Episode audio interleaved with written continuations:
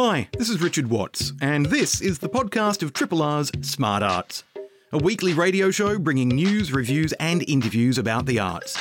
Broadcast live on Triple R from Melbourne, Australia, every Thursday. Hope you enjoy the podcast, and if you have any questions or feedback, feel free to get in touch via the Triple R website. Petra Kalive is directing a new musical theatre adaptation of the novel My Brilliant Career at Monash University's Alexander Theatre. Uh, new musicals are a rare beast, uh, but they're also like buses. Uh, they come along kind of in packs because I know that uh, opening in Perth uh, in, I think, today or tomorrow, uh, there's another new Australian musical which has been described as a hip opera, taking kind of opera elements and hip hop to create uh, a musical about the ice e- epidemic. Uh, there's another new musical um, on at Belvoir up in Sydney. Mm-hmm. Kind of so. Kind of Petra, is, is there something in the zeitgeist at the moment that kind of new Australian musicals are just popping up everywhere, or uh, uh what's I, going on? I think there must be. Uh, it's a. Uh, I, I, think often there's there's this this this um, kind of collective energy, and there's been uh, a lot of in, uh, investment and interest in new Australian uh, th- theatre in the last few years, and I think that musical theatre just takes a little bit longer because of all the other elements that bring it together to sort of uh, appear. So when it does, they kind of all appear together because they've all been sort of probably in development or um, in process for so long. Now, my brilliant career has obviously been in development for a while. Uh, yep. It now uh, it's uh, the libretto is by Dean Bryant, the composer is Matthew Frank. They've worked on a, uh, a number of musicals prior to this, having met at WAAPA yes. kind of years ago. Uh, how long has this been in development, and when did you come on board as director? Well, this is actually uh, we're really lucky to have uh, uh, be working with Monash uh, on this project. So Monash have paired with the Pratt Foundation to uh, support this new musical, and uh, they got the commission at the end of last year. So this actual process has actually been quite condensed. Wow! I was brought on in uh, March this year, and we've just been basically I got a first draft then, and we've been working solidly on it since then. Now, have you directed musical theatre before? Because I know you've you've uh, done main stage theatre, independent theatre, student theatre, and so forth. Yeah, I'm not really known as a musical theatre director, but that being said, the first play I ever directed, well, the first thing I ever directed was a musical. So it's always been something that I love and something that I do. It's just not something I'm known for. Okay, good. I'm glad to know that. so, uh, for people who aren't familiar with my brilliant career, let's talk about kind of. I mean, it's a it's a, legendary Australian novel. Yeah, it's an Australian classic. Yeah, uh, written by Miles Franklin, uh, semi autobiographical, uh, and she wrote it uh, in the early 1900s. So it's set around there, and it's it's it's uh, uh, quintessentially Australian, but she's the a female writer in the 1900s. It's it's uh, and it, not only that, it's an incredibly progressive story for its time. And staging it now, we still feel its resonance and its progressiveness even today.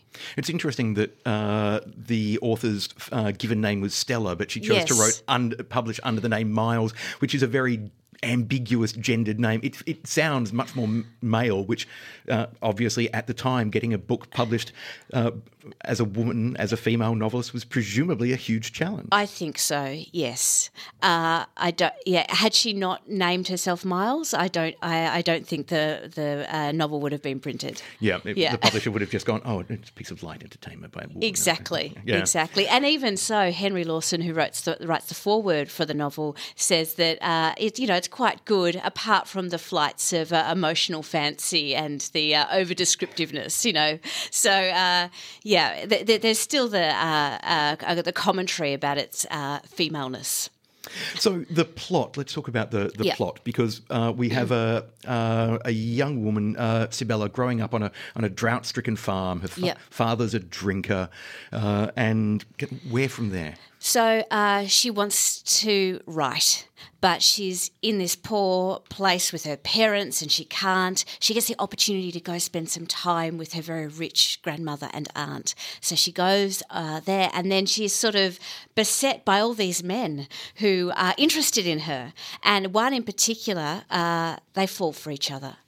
And uh, so we see this uh, burgeoning 16, 17 year old romance uh, uh, evolve. Uh, but what happens is, uh, spoiler alert, uh, is that uh, uh, Sybylla says, I want to write. And so she says no to uh, love So, or to marriage rather yeah, than love. Yeah. Yeah. So, I mean, first published in 1901, a, a, a landmark book then, still, Mm. A- as you- you've said, a hugely significant Australian novel now. Yeah. Do you think this will become a hugely significant Australian musical? Because the Great Australian Musical is something that, a phrase like the Great Australian Novel that Yeah. gets bandied around uh, for a while. There have been relatively few Australian musicals that have really kind of broken through and become Yeah. landmark, significant works, often works are staged once or, or twice and then forgotten. Yeah, I think that this has the potential to because it's a work of such heart and such soul. Um, I think, you know, when I think of this musical, I think of things like uh, Boy from Oz or Priscilla, that's, you know, at its heart, there's a real sense of. Um, um, Australianness, there's a real warmth to it, and it's an engaging story. So I think it has the potential to, for sure. But then I'm biased, I'm directing it. now, uh, it also helps that you're a dramaturg as well. Yes. So, working on a very new piece of work to kind of sculpt the story and bring that to the fore. Talk Yeah. to us about how you've been working kind of uh, with kind of uh, uh, Dean and Matthew to, to kind of shape this new work. Yeah, so uh, I've uh, we've actually had a dramaturg as well, Anna Barnes, and the, the the four of us, I guess, have been working together on shaping and moulding this, and it's been uh, independent script work, like it normally is with her new new work, and then uh, getting the piece up on its feet and, and realizing what can go, what can stay, what needs to be amplified, what needs to be sort of reduced, uh, to make it resonant for an audience today. It's not that we're taking anything from the um, we're uh, diminishing anything in the novel itself, but we're making those strands of the story really pulse for an audience today. So I can imagine from I, now I've not read my brilliant career, Yeah. but from what you've been saying, for example, the the moment in which uh, Sybylla decides that she will reject marriage in order to focus on her writing, Yeah. perfect moment for a song. Yeah, It's those moments of heightened emotion Yeah. that translate so beautifully in musical theatre. Yes, definitely. Uh, and there are so many of those moments throughout the play. That the desire, I think, as well, um, to communicate what it is not to fit in the world is, I think, a really strong through line in this play, and to kind of stay true and authentic to the person that you are, and not try and mold and morph yourself into the person the world wants you to be. And that gives us plenty of opportunity to break into song. Talk to us about the the musical themes and styles of the work. I mean, given that the novel was set in 19, uh, was published in 1901 Yeah. uh, and is presumably set uh, even earlier, Yeah. kind of uh, have the has the composer decided to use musical motifs of that era, or is it a more contemporary work? It's definitely a more contemporary work. So that's part of its um, resonance today. I think we've taken this story, uh, they speak in a, a sort of a hybrid. Uh, uh, 1901 esque slash today sort of uh, mix of uh, um, uh, idi- idiolect, I guess, and uh, uh, but the music is rocky and poppy and catchy, and you'll definitely leave uh, humming the tunes. If you've just tuned in, I'm speaking with uh, Petra Kalive, who's directing uh, a new musical theatre adaptation of My Brilliant Career. It's on at the Alexander Theatre at Monash University in Clayton, and I'll give the uh, dates and details and uh, ticket prices and booking details and so forth shortly. But uh, Petra, given that this is being developed at Monash University, that means the students at Monash have the opportunity to work on the production, learn. But we are talking about a, a professional main stage production. That that's correct. So we've got a professional, a core professional cast supported by the students. So uh, some of the students have uh, so, uh, key supporting roles, but uh, most of the students are chorus, and we're, we're joined by um, uh, musical theatre uh, stalwarts like Anne Wood and Natalie O'Donnell and James Miller, and incredible new talent in our protagonist Louisa Scrofani, supported by um, Andrew Coshan and Alistair Kingsley. So I feel really lucky to have such a strong and uh, incredibly talented um, principal cast. Now, making musicals in Australia is hard work. Yes. Uh, and particularly, as you said, with the condensed time frame that this one has had. Yeah. Uh, but it, you seem quite ambitious for the for the production and for its future. I definitely, definitely. Um, I think that, uh, as I said before, it's such a work of heart, and uh, it captures something. And uh, I, you know, I, I, was, I know I'm biased, but I was sitting there in tech yesterday thinking, I, have got um, g- goosebumps on my arm because the text and the music is coming together so beautifully.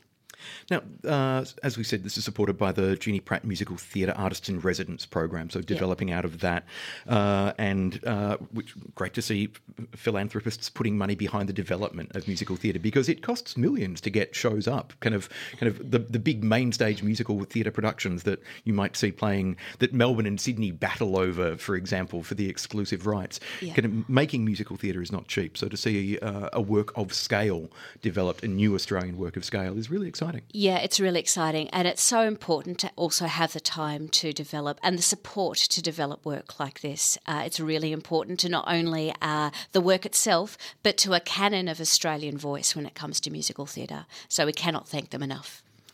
So, My Brilliant Career is on from the 18th until the 25th of October at the Alexander Theatre, Monash University Clayton campus. Tickets are very affordably priced, particularly compared to the big commercial musicals, uh, ranging from 20 to $39. Uh, and uh, booking details, uh, you go to www.monash.edu forward slash MLive. And MLive is the, uh, the, the kind of name of the overall kind of performance program out at the uh, Alexander the Theatre. Alexander Theatre. Yeah, and some really exciting work being programmed out there. So, Right. Yeah. Petra Kalive, thank you so much for joining us. Thank and uh, chookers to, to everybody involved with my brilliant career. Great.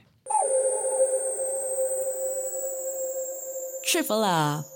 Just earlier in the program, we were talking about the process of adapting a book, My Brilliant Career, into a new Australian musical. Now we're going to talk about another book which has been adapted into uh, a stage production uh, by Unicorn Theatre and Untitled Projects. It's being performed in Melbourne as part of the Melbourne International Arts Festival. The play is called The End of Eddy, and its director, Stewart Laing, joins us in the studio now. Stewart, a very good morning to you. Hi, Richard. So uh, this is uh, a stage production based on kind of a, a coming of age story about a young man growing up in regional France, dealing with kind of uh, toxic masculinity, with homophobia. Uh, when did you first discover the novel, and why did you want to help bring it to the stage? I first read the book when it was translated into English, which was only uh, two, maybe three years ago. Um, and uh, I, I, had a very personal connection to the uh, book when I read it. It's about a young working class uh, boy. Uh, realizing that he's gay in a community where uh, to to announce that is just not possible, uh, and there was something that chimed with me as a young working class uh, uh, gay teenager growing up in Glasgow. Uh, and I think that Edouard's uh, political take on that situation uh, was just so gripping that as, as soon as I'd finished it, I realised it would make great theatre. Uh, uh, and actually, of, of, of all the shows that I've tried to get on stage, this was one of the easiest sales. Everybody that I went and talked to about it was, yes, we want to be involved in this. So, so from one point of view, it was a really, really uh, uh, easy, easy project to get going. But then also, I imagine, a difficult project to get going in terms of the adaptation. The novel is written for an adult audience, and uh, you and the companies that have made the work have created it originally for kind of a, a younger, more teenage audience. Talk to us about the sensitivities involved in taking sometimes adult themes, knowing that the original intended audience who are going to be seeing them are going to be younger. Uh, yeah, that that that was certainly a challenge. Uh, my long term collaborator, Pamela Carter, uh, who is a playwright, worked with me uh, on the show. She did the adaptation. Uh, and it was Pamela's idea that we should focus the show on a young audience. And I think that part of that was imagining ourselves at the age of uh, 14, 15, 16 and thinking, wow, if we had seen uh, uh, theatre of this material, it would have made a huge, huge difference to us as teenagers. So, so that was really the uh, impulse to uh, uh, sort of target a younger audience with the show. And when we talked to our colleagues at the Unicorn, uh, the the unicorn were very interested in dealing with this uh, uh, sensitive subject of uh, kids under sixteen having sex. Uh, they, People I know. under 16 have sex? Oh my, I would never have known. it, it is this crazy situation where we all know that that happens. You know that kids do have sex, but there there's very little material that uh, deals with it, and and there's very little material that uh, deals with it in a uh, in a sort of positive way. Uh, I think that Edward's very clear that the sex that happens in the play is not abuse. Uh, that it's something that, uh, as a teenager, that he embraced. It made a huge difference to uh, finding out who he was. Uh, We're presumably talking about a teenager having sex with an adult, given that you've raised the word kind of abuse. no, no, not at all. It's Okay. teenagers having Oh, in ha- which- yeah, having yeah. sex with other teenagers. Consensual teenage sex, then, all fine, healthy, and consensual normal. teenage consensual teenage sex which, which interestingly I, I don't know what the laws are in Australia but uh, in the UK that is an illegal act uh, Under the uh, age of 16. which uh, yeah yeah Yeah. Uh, uh, it is always assumed that uh, uh, kids having sex with each other is illegal. Uh, I think it's very, very rarely uh, Prosecuted. prosecuted. I think the laws here, thankfully, are a little bit more relaxed. I'm not an expert, being Yeah, kind of 52 yeah. rather than 14, but Yeah. yeah. Now, in terms of staging the work, uh, as well as being aware of those kind of sensitivities, one of the things I'm intrigued by is because it deals with homophobia uh, and, and kind of aggressive behaviour, to, to present that on stage uh, in a way that is not potentially traumatizing for a young audience as well.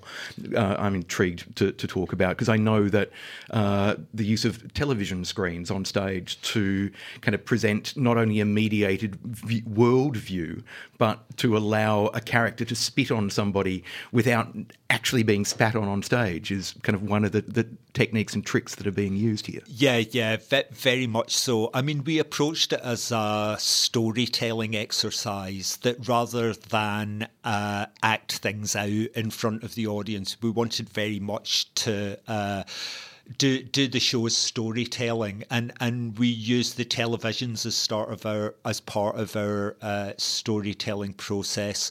Uh, the the sex that's depicted in the book is uh, described rather than acted out in front of us. Uh, so so uh, yeah. It, is not a realistic uh, uh, presentation of the story. I mean, we're not working with uh, uh, young actors. We're, our, our actors are in their early to mid twenties, so it's not like we have eleven year olds and fourteen year olds. So it really is about telling the story rather than uh, uh, realistically portraying something on stage. Uh, and two actors on stage, uh, kind of telling this story to us. And one of the, the reviews I've read from uh, the, the season uh, in Edinburgh in uh, 2018 comments on the fact that the actors are cheerily providing footnotes and textual analysis as they go. Uh, I, I think that is, um, but because Edward wrote his book for an adult audience, uh, uh, and in many ways it's a work of uh, sociology rather that he was studying sociology uh, uh, it, uh, while he was writing the book. Uh, so we really wanted to help a younger audience understand what was going on. Uh, so it suited us to explain what was going on at, at certain points to to help help a younger audience engage with it. Now, uh, your direction uh, has been described as supple and inventive. Uh, that's uh, a quote from uh, the Dublin Theatre Festival season, uh, a review in the Irish Times by, by Peter Crawley, whose review also notes that in, he said he was intrigued by where the stage production departs from the novel, using theatrical license to invent tender and consoling scenes. Talk to us about that aspect of the work. Um, without going into spoilers as as one of the actors says in the play, uh, the- theatre is uh, uh, an imaginative space, uh, uh, and there was something uh, an alternative scene that one would hope that the young Eddy could have with his father, and we thought it would be interesting to actually act out and and an imagined scene of what their uh, relationship could be. But but we very much uh, uh, declare that in the in the stage show that this isn't how it happened. But wouldn't it be nice to think that a young gay boy could have a uh, a more tender, meaningful conversation with his uh, uh, ultra masculine father. We're talking about the production The End of Eddy, which is on at the Malthouse Theatre as part of the Melbourne International Arts Festival. I'll give the booking dates and details in a moment. My guest uh, is the play's director, Stewart Laing. Now, um, uh, in an interview, I think published just a day or two ago in the Daily Review, it brings up uh, it, the fact that the play is not just about kind of burgeoning gay identity and teenage life and homophobia, but class issues are explored uh, quite clearly and powerfully as well.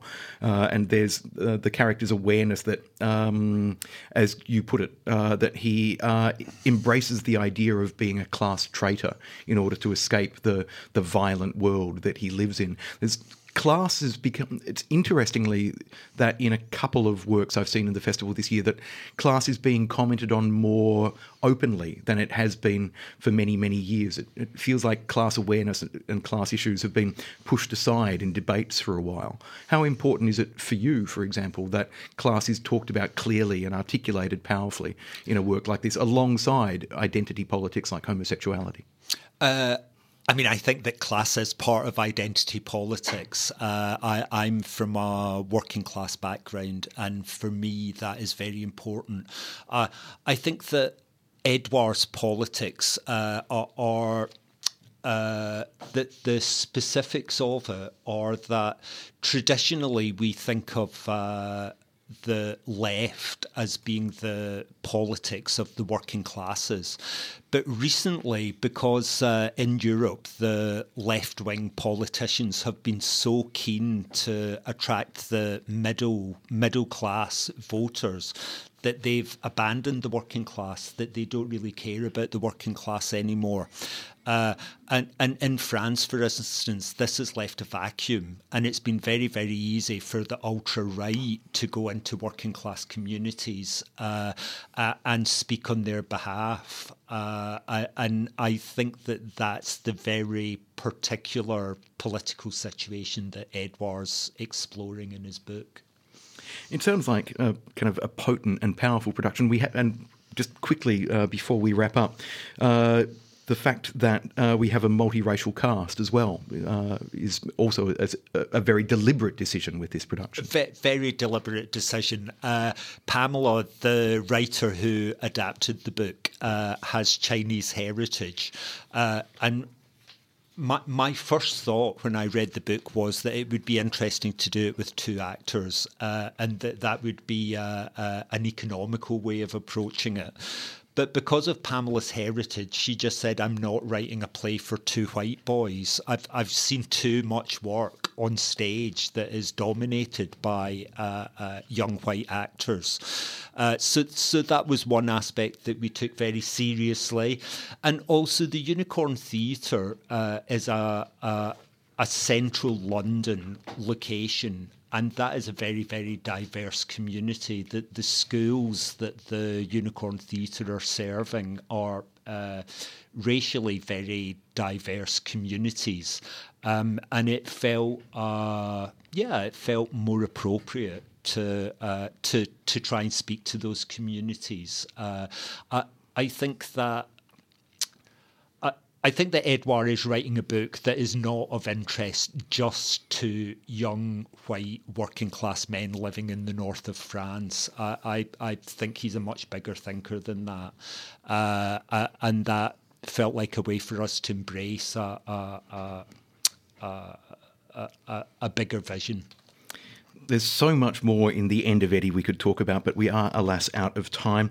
Uh, Stewart Laing, thank you so much for joining us here at Triple R. It's been an absolute pleasure. I wish I'd been able to see this play when I was a 14 year old gay teenager growing up in country Victoria. It, uh, but I also look forward to seeing it uh, now as part of the Melbourne, Fest- Melbourne International Arts Festival as well. Yeah, I think there's a lot in it for adults as well. Yeah. Thank you so much, Richard. The End of Eddy is on at the Cooper's Malthouse in the Merlin Theatre. It's on now until the 20th of October. Um, Thursdays through Saturdays, 7.30pm. Saturday there's a 2pm performance. Sunday at 3pm. It runs for 1 hour and 30 minutes with no interval. Tickets from $49. Uh, you can book by going to www.festival.melbourne, where you'll also find out more information about the production. Stewart, again, thanks so much for joining us. Thank you. Triple R on FM, digital, online, and via the app.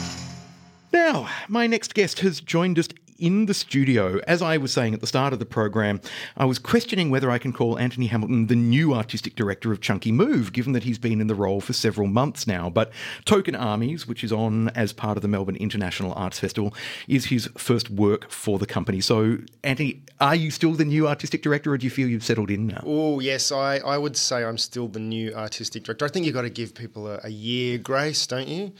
Uh, to settle into the job. And certainly, as you say, it's the first work under under my directorship.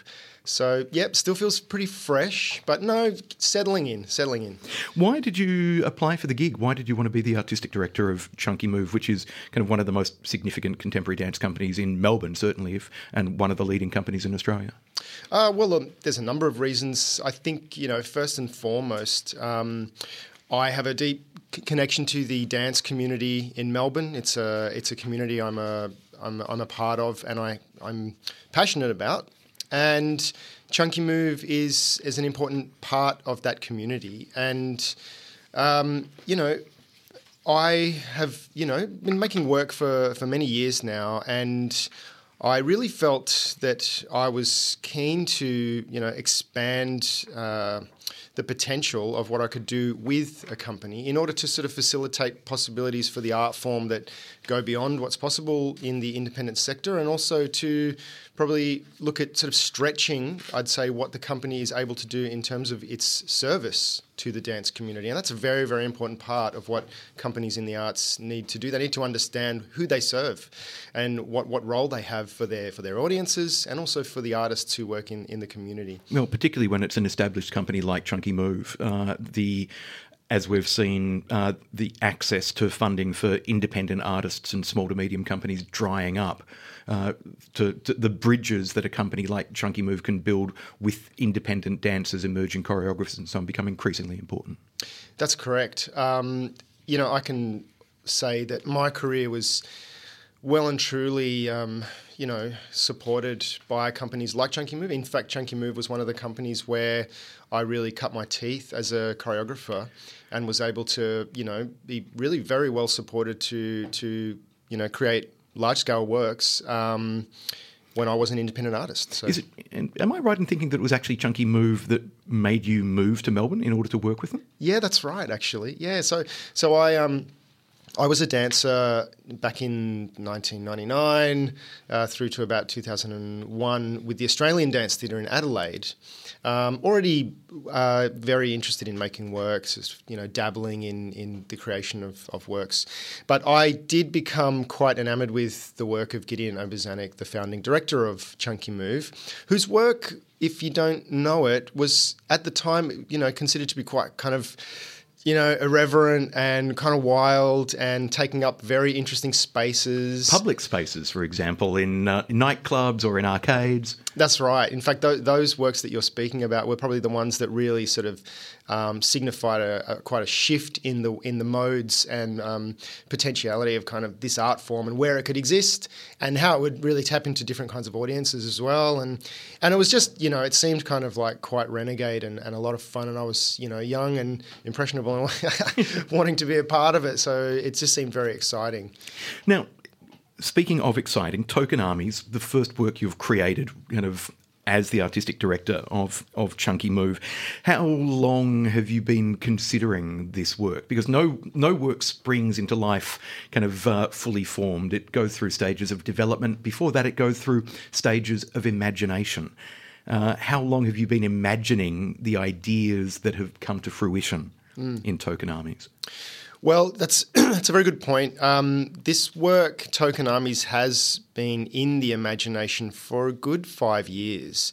I would say I even you know, sort of tried to road test a couple of the ideas on smaller commissions with other companies. Um, you know, as as you know, you would know, I suppose, like you know, a lot of the artworks or dance performances that are that that that one makes, um, there is a language that feeds across and intersects between those works and threads of of, um, of thematic or, or, or, even technical ideas that you want to explore that do that do kind of yeah thread across different works. So uh, yeah, it was a, it was quite a few years ago, but certainly the scale and nature of the work and the and the elements involved in this work, which include some pretty significant um, elements that are not just solely around the choreography and the dances, um, required quite a lot of um, pre-production work. So I sort of liken the, the creation of Token Um, Armies as to somewhat more what I would imagine, and I, and I can only imagine, a more cinematic process where there's a lot of actual world building,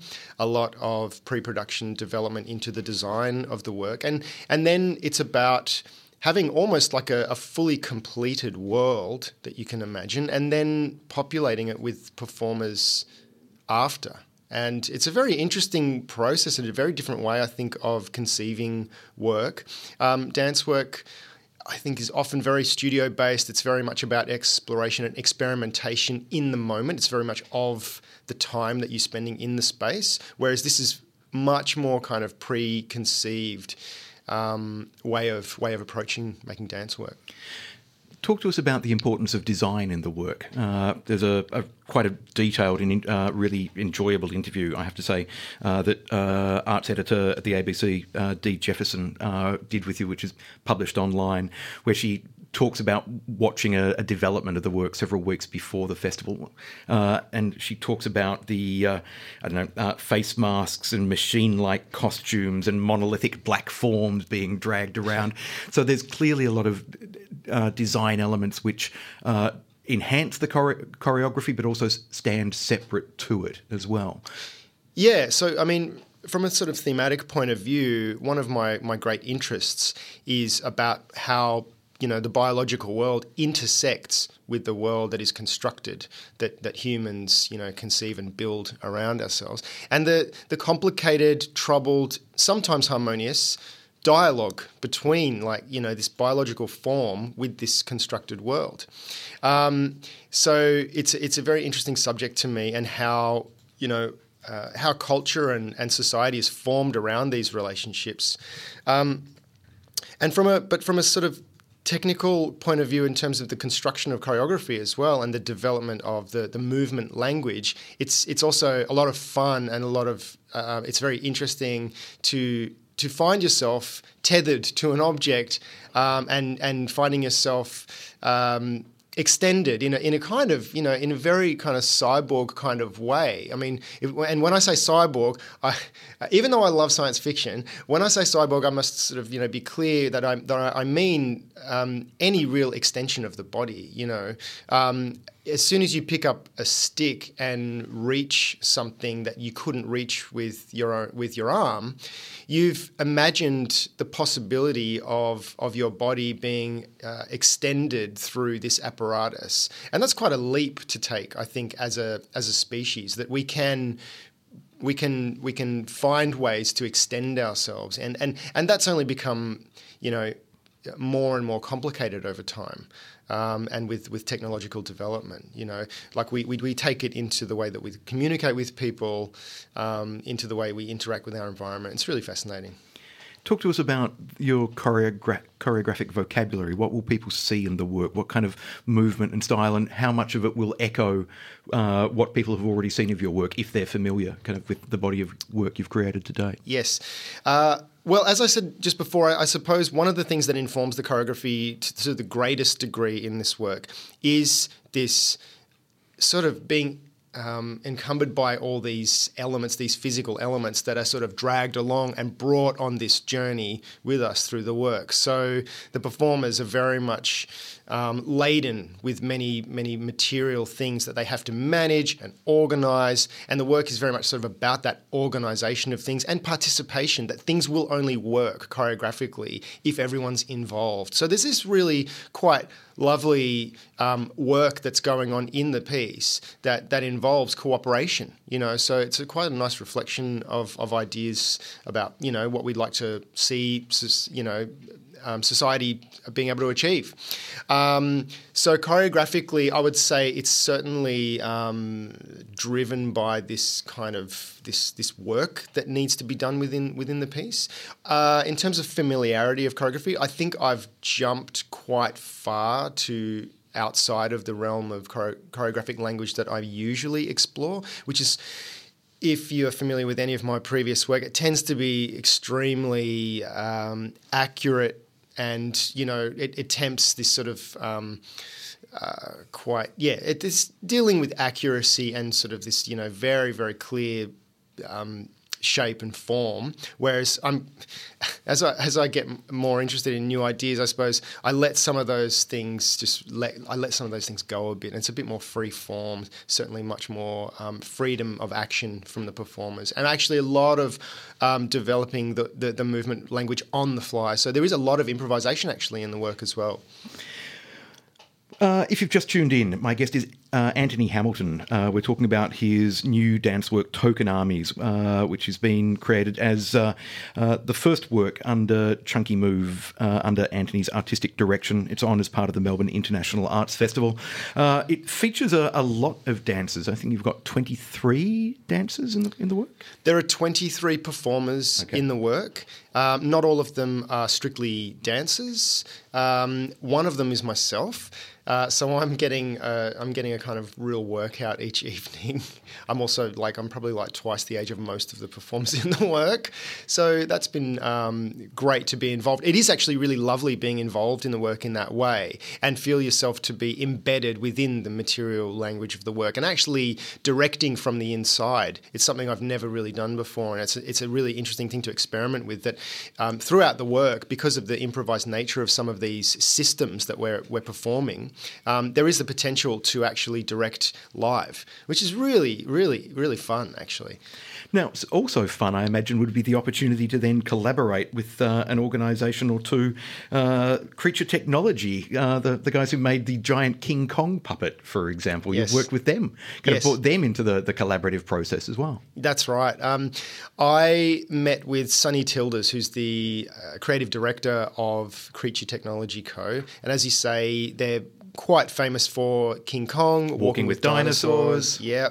Um, and so I, I, sort of came to them as, a, as an independent artist a couple of years ago before I took up the role with Chunky Move with a kind of um, manila folder full of uh, funny little sketches and um, early design drafts of, of ideas about the body being, I guess, intersected with these like objects.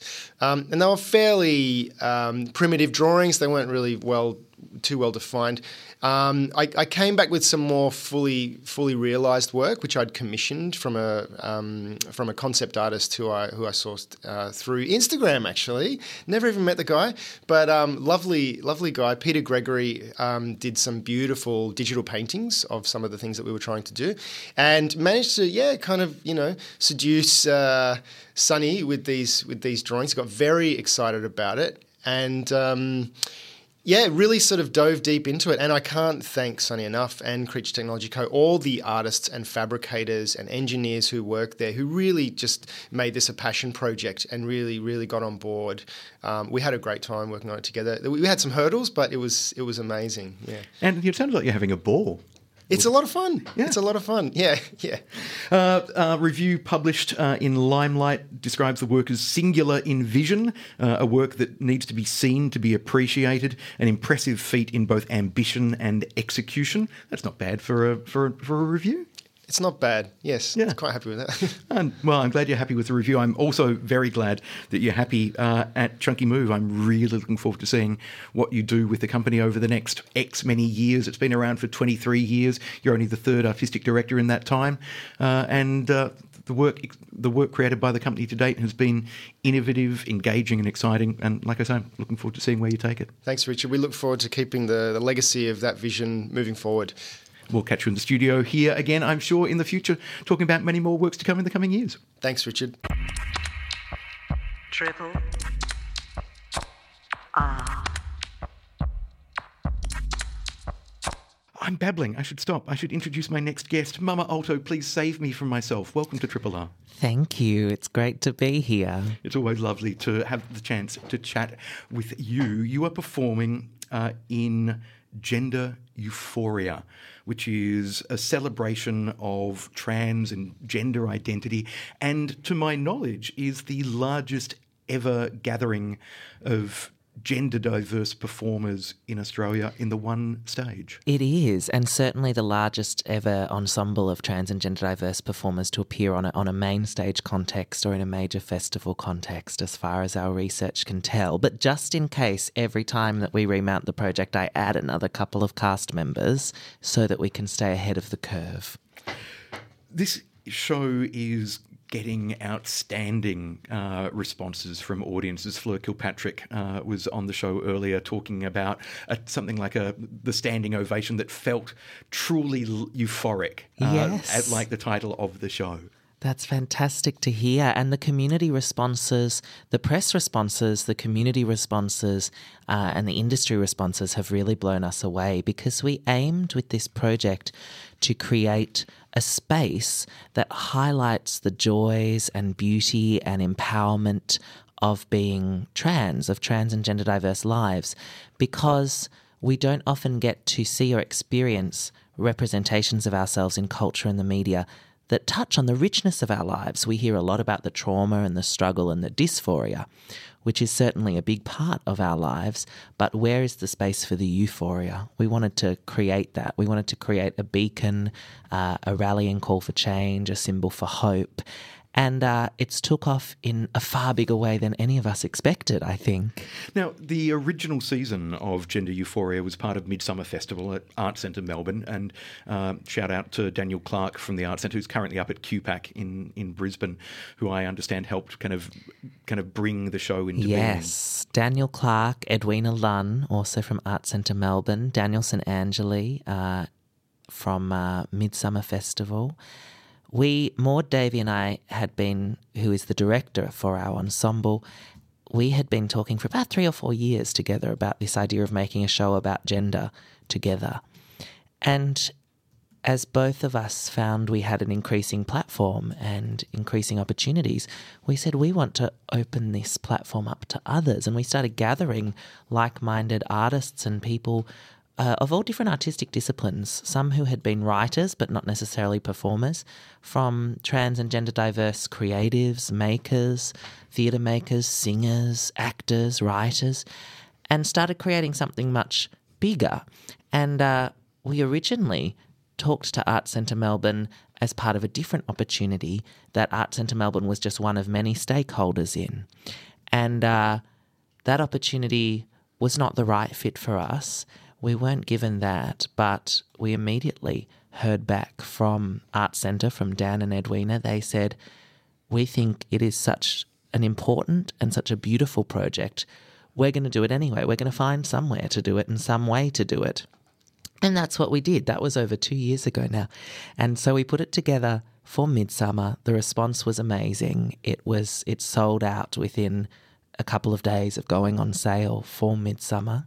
and uh, which set us up for a return season. And then we looked around thinking, where is our return season going to be? And then along came Melbourne International Arts Festival and said, well, uh, we can do it, but let's put it in, a, in the famous Spiegel tent and let's go for a week, a whole week instead of just a couple of nights. And it has just been a joy to see and hear from community members who, for the first time, have seen people like them on stage, people like them given authority over their own stories, people like them giving giving them permission to love themselves and feel good about who they are.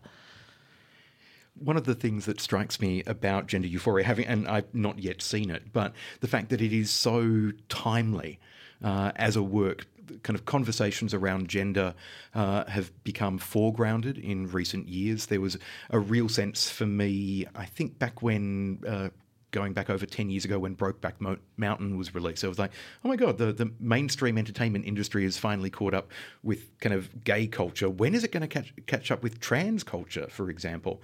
And there's a real sense over the last 10 years that kind of the trans and gender diverse community has kind of been more recognised. With that comes a backlash, uh, yes. which unfortunately kind of these things do tend to go hand in hand. It was only this morning I saw someone on Twitter kind of proudly uh, stating that the only gender pronouns they would ever use were he and she because we can't change the English language. Uh, to which somebody pointing out that they has been used as a as a, uh, a pronoun for individuals since at least the 1500s. Yes, and all since the 14th century. Yes. So so, and uh, you you regularly hear people come up with that debate, but the instant that someone has a party or goes into a restaurant and there's a mobile phone left on the table, someone left their mobile phone behind. It's actually quite an instinctive thing to use that pronoun, but it's a double edged sword. The media keeps talking about the trans tipping point. We're seeing more trans performers and creatives and people given opportunities and platforms than ever before. We have Pose, we have Orange is the New Black, we have Laverne Cox, we have Janet Mock, we have uh, media attention, we have people making films about Marsha P. Johnson. But it's a double edged sword because you never know whenever you're in a minoritized group, and I always say minoritized, not minorities, because that minority has a sense with it of being not normal when actually no one's normal. It's just that some of us are oppressed. And so minoritized. which actively evokes the status of being f- made a Yes. minority. Yeah. And um, whenever you're from a minoritized group that becomes popular in, in popular and mainstream culture, you always wonder whether you are just actually being tokenized, whether someone's exploiting your image and your identity and your personhood to make money or for some other cause, you know, this kind of thing. So we, with this show, we really thought, well, we can take advantage of this moment of popularity, of being the next trendy thing that people can talk about around a water cooler, to actually platform what our lives are like and the richness, the joy, the beauty, and just the extreme excellence of the talent in our communities. And the there is absolute excellence. The reviews for Gender Euphoria at the famous Spiegel tent as part of the Melbourne International Arts Festival have been glowing. Uh, it's been described as liberating, joyful, poignant. And as you say, there's such a, in terms of art form representation, this is a really diverse show in terms of. Uh, uh, uh, I know that uh, there's there's actors, there's singers, there's performers across a range of, of art forms and mediums. There's yourself, a gender transcendent diva, kind of. So uh, it really feels like a glorious show. It is. I think it is. You know, I should be modest, but I'm feeling too euphoric at the moment, about halfway through our festival run, to be modest. I just feel euphoric. It is. It's something very special. It's something very triumphant. And it's something about the messy gloriousness of humanity. Mama Alto, Gender Euphoria is running until the 20th of October, and performances are Thursdays through to Saturdays. I say Thursdays, normally actually Tuesday, but hey, um, there's no point in telling what's on on Tuesday and Wednesday. So uh, today, Friday, Saturday at 7:30 p.m., Sunday at 5 p.m. It runs for one hour, 15 minutes, no interval. Tickets from $39 book at www.festival.melbourne. It's on in the famous Spiegel tent on the forecourt of Art Centre Melbourne. Mama Alto, what's next for the show? Uh, can have other festivals gone? Ooh, we're There's a lot of interest.